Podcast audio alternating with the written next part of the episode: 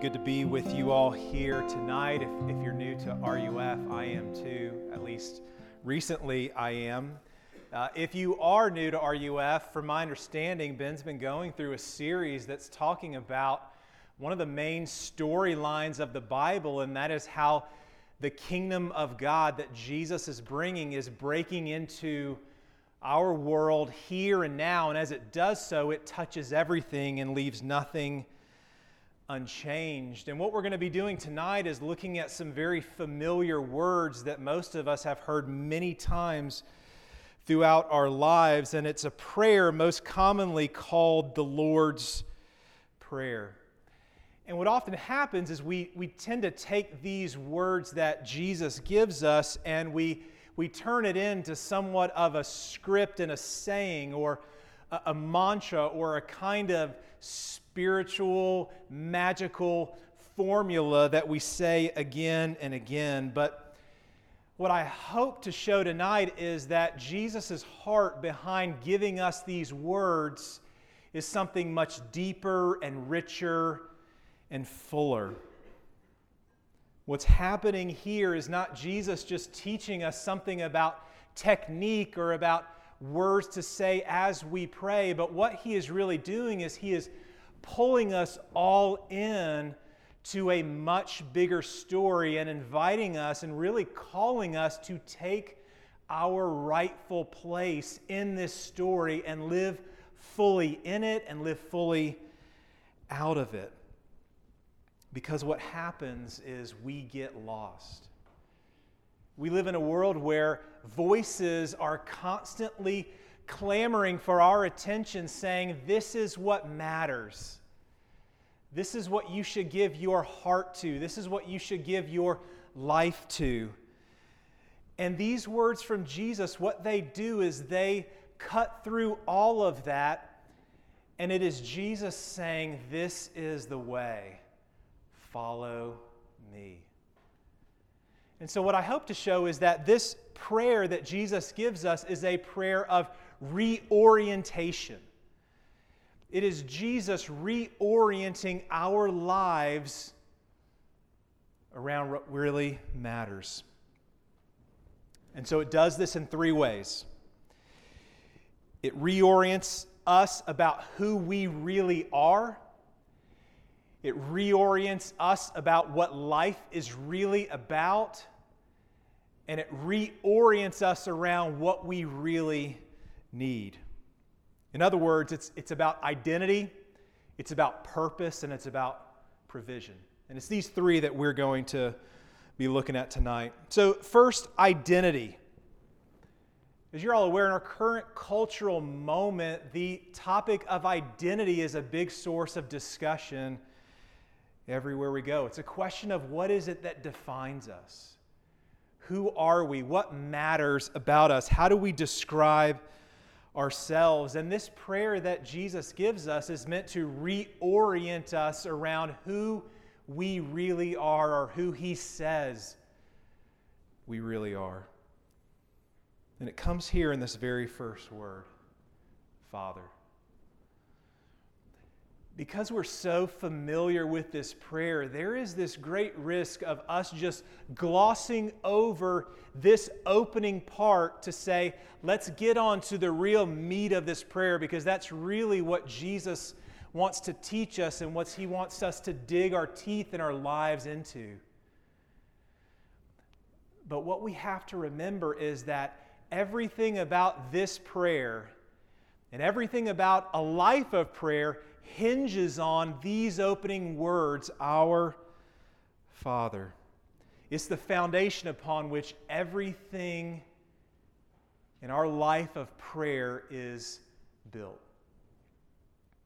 So recently, my family and I took a trip to Washington, D.C., and there's so much to see and so much that we were able to see, but there was also so much that we were not able to see.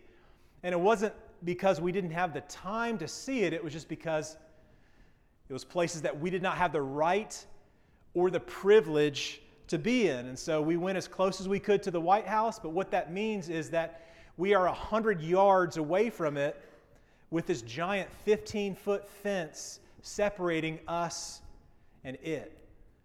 And so we, as a family, are not invited into this special place of the Oval Office to share a meal or coffee with the president.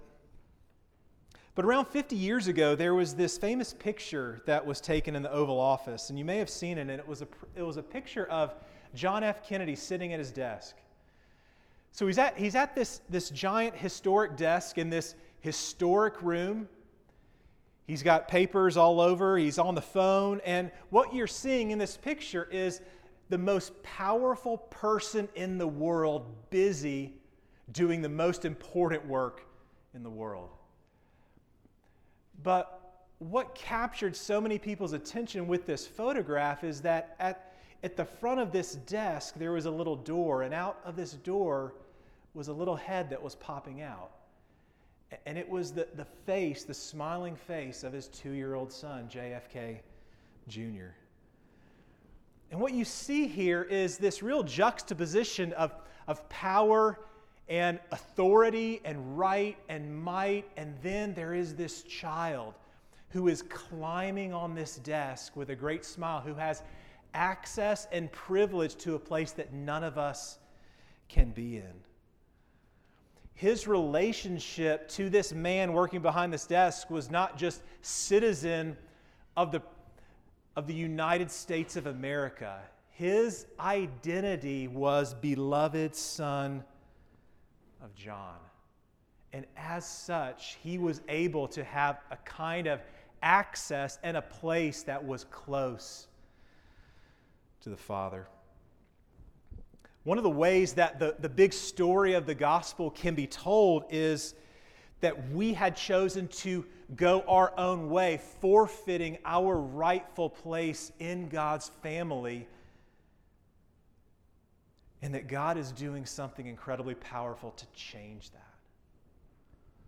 Many of you are familiar with the story of the prodigal son who demands an early inheritance from his father, basically communicating in that culture, I wish you were dead.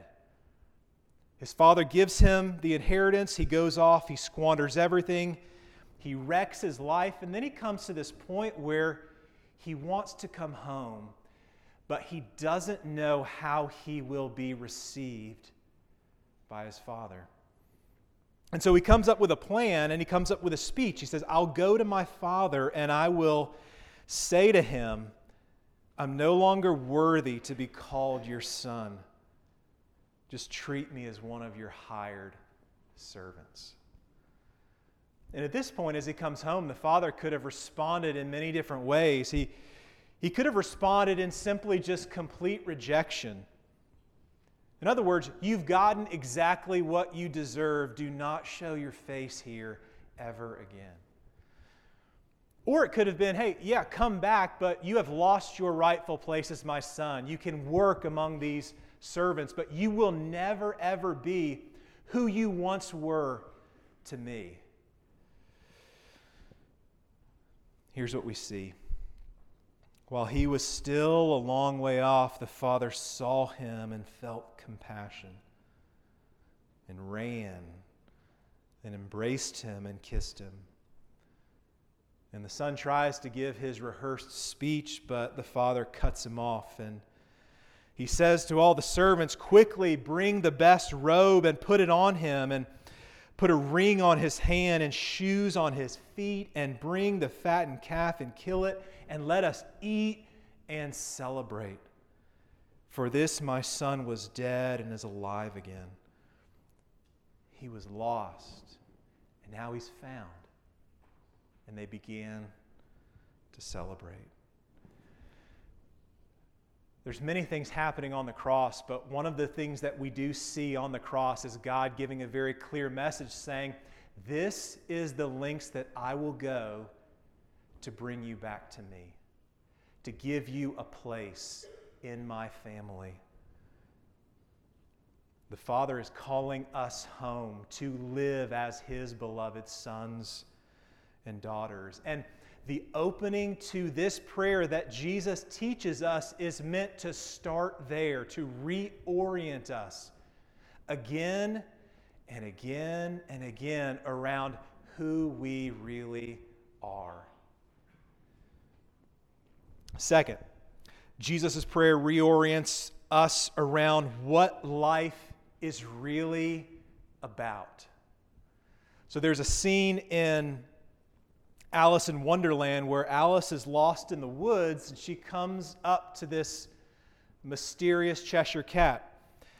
And the cat looks at her and asks, Where are you going? She responds, Which way should I go? He says, Well, that depends on where you're going. And Alice says, I don't know. And the cat responds, Then it doesn't matter which way you go. Where are you going? What's life really about? As you define purpose and big questions of our existence here and, and what life was made for and what you were made for, how do you answer those questions? After owning our identity and our place in this family, Jesus leads us to this next place of purpose, of what life is about. Hallowed be your name, your kingdom come, your will be done on earth as it is in heaven. And as this prayer begins to take off, I want you to notice what is at the center of this prayer. And notice what is not at the center of this prayer. Your name, your kingdom, your will. Most of you have probably seen the movie Doctor Strange. If you haven't, it's the story of, it's one of the Marvel movies that has come out. It's the story of Dr. Stephen Strange. He's this world renowned surgeon, and all of his life is built upon him being the very best. His own reputation, his own life, his own little kingdom. And then this horrific car accident happens that turns his world upside down, crushes his hands, leaves him unable to practice. And so he searches the world for all different types of ways to get his hands back so he can get back to the top and, and be the best and live his life. And he finds help in this unexpected places in, the, in these ancient mystical arts. But as, as he does, he begins to find himself in a much bigger story. It's this cosmic battle between good and evil, in which the fate of the, the world or the universe or even the whole multiverse is at stake. And there is a time where he comes to a crossroads in his life where he realizes that he can use his new powers to either heal his hands and go back to doing what he was doing and, and be the best and serve his own ends, or he can fight for something that is so much bigger than his own life. And his, his mentor, as she's dying, she brings his dilemma into full focus, and for us as well. She says, Arrogance and fear still keep you from learning the simplest lesson of all. It's not about you. The beginning of this prayer, Our Father, reminds us that we do matter greatly, more than we realize, more than we could imagine. But the rest of the prayer also reminds us it's not about you. And that's a good thing. There are many different ways you could answer the question why is there life on earth? But one answer to the question of why there is life on earth is simply because we are not at the center. We need a source of energy that is outside of us. And to sustain life, we need to orbit around that source of energy. In order for us to live, we need to not be at the center. And what Jesus is saying here is that it is good news that God, the source of life, the source of joy, the source of freedom, goodness, truth, beauty, is at the center. It's good news, it's freeing. And so we pray, Hallowed be your name, your kingdom come, your will be done on earth as it is in heaven. And so when we pray, Hallowed be your name, we're saying, God, we want you to be set apart. We want you to be the center. The center out there and the center in here. We want you to be seen for who you really are and to be taken seriously. We want you to be loved and we want you to be trusted. We want you to be worshiped and we want you to be delighted in. When we pray, Your kingdom come, we are praying that the restorative rule of the true King would break into our world and bring healing and hope everywhere it goes. I think about the beginning of Jesus' ministry in his own hometown of Nazareth, where he, he spoke at the local synagogue and he took the scroll of the prophet Isaiah and he read these words to describe what his life was going to be about. He said, The Spirit of the Lord is upon me because he has anointed me to proclaim good news to the poor, sent me to proclaim liberty to the captives and recovery of sight to the blind, and to set at liberty those who are oppressed, and to proclaim the year of the Lord's favor. And then he said to all listening, Today this scripture has been fulfilled in your hearing.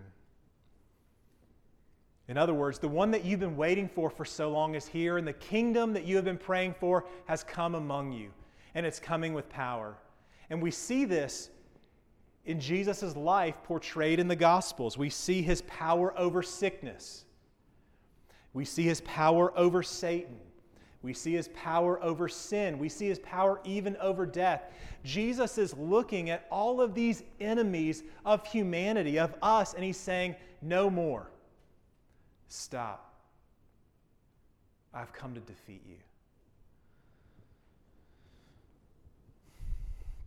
When we pray, Your kingdom come, we're asking that this good news of Jesus, this good news of the kingdom would pour in and it would go everywhere and filter through everything. When we pray these prayers, these decentering prayers that reorient us around what life really matters, it, it invites us into a much bigger and better story. In his book, Quest for More, Paul Tripp gives us this reminder. In a fallen world, there is a powerful pressure to constrict your life to the shape and size of your life. There's a compelling tendency to forget who you are and what you were made for, and a tendency to be short sighted and easily distracted. A tendency to settle for less when you were made for so much more. There is something expansive, glorious, and eternal that's meant to give direction to everything you do. Jesus' prayer reminds us of our identity, of who we are, but he also calls us into something much bigger. Brings us to our final point. Jesus' prayer reorients us around what we really need. And when I say we, I mean we. Our Father, give us, lead us, deliver us, forgive us. What Jesus' prayer does is it stretches our individualistic tendencies and moves us from I to we. He stretches and pulls us from me to us. That's what we live in. That's the, the design that God has meant for our lives. And so, living in this bigger kingdom reality means that others, those around you, are increasingly important to you. Loving, serving, helping, giving. And these final requests that we're going to look at are not just thrown in there randomly at the end, but they flow directly out of the previous two. This is who we are and this is what we are called to be about. But what do we need to be about this kingdom work? one of my boys loves to watch these survival shows, these extreme survival shows where they kind of drop you out in the middle of the wilderness and they let you select just a few basic items that you can take with you. And it's always interesting to see the creativity of what people put in their survival kits. And, and it's obviously what are some of the things that they leave out. They are trying to survive the longest, and so everything that they put in their survival kit is strategically selected to help them accomplish their mission. Many good things will be left out. These, these final requests of Jesus are Him saying to us, I know you have so much on your mind. I know there's so much going on in your life. I know you have so many choices. I know so many desires. Your heart wants so many things, and many of those are good and life giving. But there are some things that you need more than anything. And I want to, to train you and give words that you might ask for those things again and again and again. And they're so basic, they're not flashy. And so we tend to overlook them and jump to other things that our hearts want. But Jesus is pulling us back in. Give us each day our daily bread. Give us what we need today food, shelter, health, life. Give us what we need to know your great love. Give us what we need to love others to have compassion, to not judge, to forgive. Give us what we need to live for you, to be single hearted in all that we do. Give us what we need to be about the work of your kingdom. Lead us not into temptation. We are easily pulled away from you. We're easily pulled away from what's good. We easily fall into angerness bitterness, pride, jealousy, lust, laziness, despair. We're, we're drawn to the very things that, that promise life, but that take it away from us and that lead to death. This prayer says, Lead us in a better way. We are easily deceived, we're easily tricked. Show us the way of life and help us to walk in it. Deliver us from evil. We wake up every morning into a war that is raging, even if we cannot see it and the stakes are very high, and we face an enemy that is beyond our strength and ability to fight.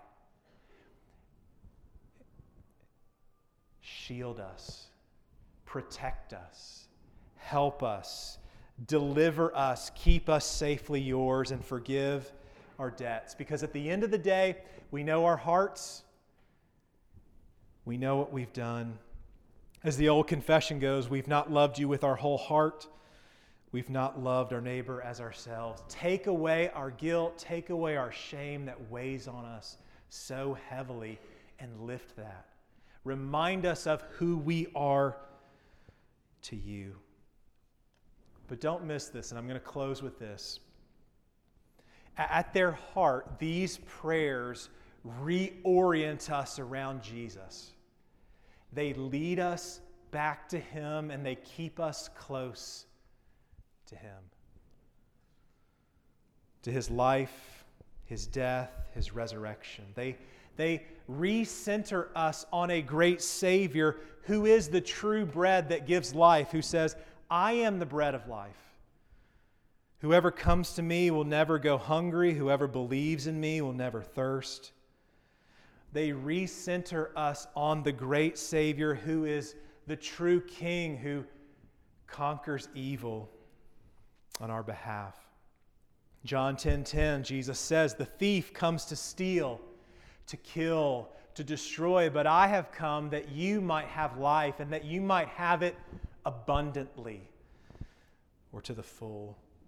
and they center us on the great Savior who purchased all of this with his own life.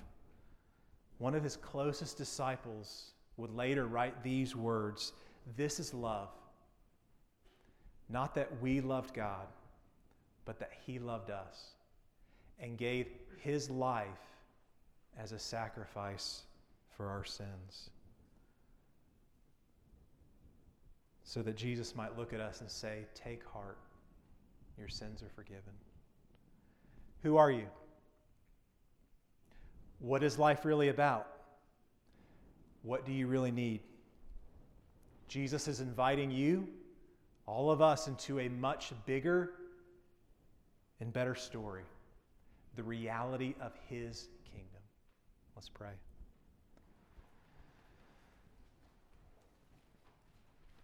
Our Father, who art in heaven, hallowed be thy name. Thy kingdom come, thy will be done on earth as it is in heaven. Give us this day our daily bread, and forgive us our debts as we forgive our debtors. And lead us not into temptation, but deliver us from evil. For thine is the kingdom, and the power, and the glory forever. Amen.